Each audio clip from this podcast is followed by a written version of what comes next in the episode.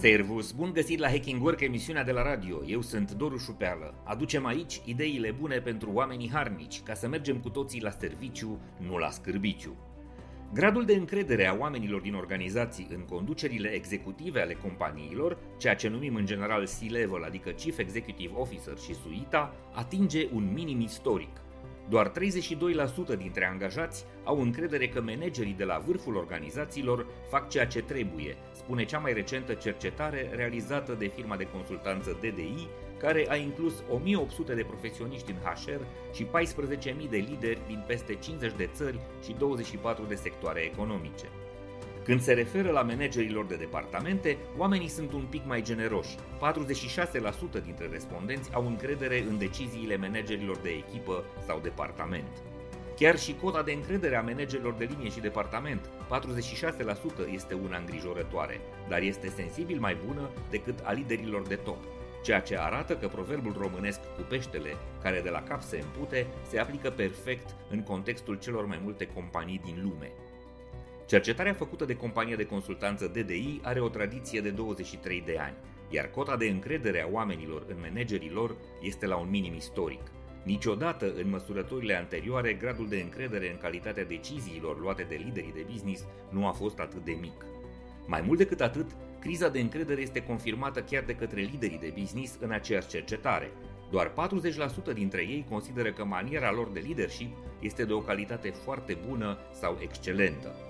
Scorul acesta reprezintă o scădere cu 17% față de cota de acum 2 ani și cel mai mare declin din ultimul deceniu. Vestea rea este că avem leadership de proastă calitate, nu doar la vârful marilor companii din lume, ci și în viața publică, iar calitatea slabă a liderilor din politică poate fi o consecință firească a scăderii calității liderilor din mediul de afaceri.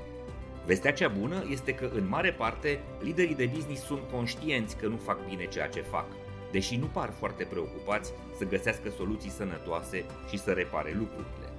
Cu o sinceritate dezarmantă, doar 12% dintre cei aproape 16.000 de respondenți spun că au încredere în forța și capacitatea leadership-ului din companie de a încuraja progresul și de a asigura formarea generațiilor următoare de conducători de afaceri.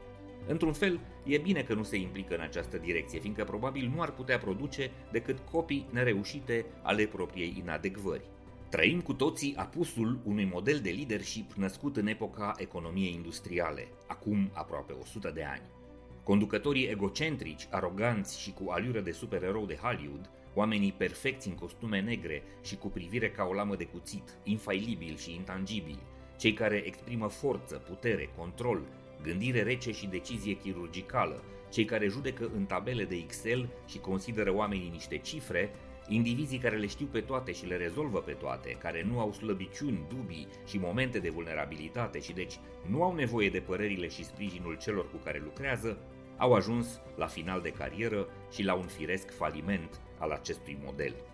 În economia contemporană a cunoașterii, colaborării, creativității, inovației și informației, liderii de succes sunt cei dispuși să asculte, să discute și să servească, cei pregătiți să-și recunoască limitele și vulnerabilitățile, cei empatici, umani, deschiși, zâmbitori și conștienți de nevoia unei continue evoluții personale prin colaborare, comunicare deschisă și orientare prioritară către oameni. Este mare nevoie de definirea rapidă a acestui nou model și de prezentarea cât mai multor exemple de astfel de oameni, ceea ce noi la podcastul Hacking Work am început să facem deja de un an de zile. Deocamdată putem lua ca pe o mare victorie faptul că tot mai mulți lideri de business încep să realizeze că sunt depășiți, inadecvați și chiar toxici pentru organizațiile lor. Ține de noi toți să le oferim cât mai multor conducători de organizații această oglindă în care să-și observe neputința. Vorbim și în episodul următor despre principala boală a liderilor contemporani, incompetența inconștientă. Sunt Doru Șupeală și îți mulțumesc că urmărești Hacking Work atât la radio cât și online cu podcast, newsletter și articole pe blog. Să ne reauzim sănătoși, voioși și mintoși. Servus!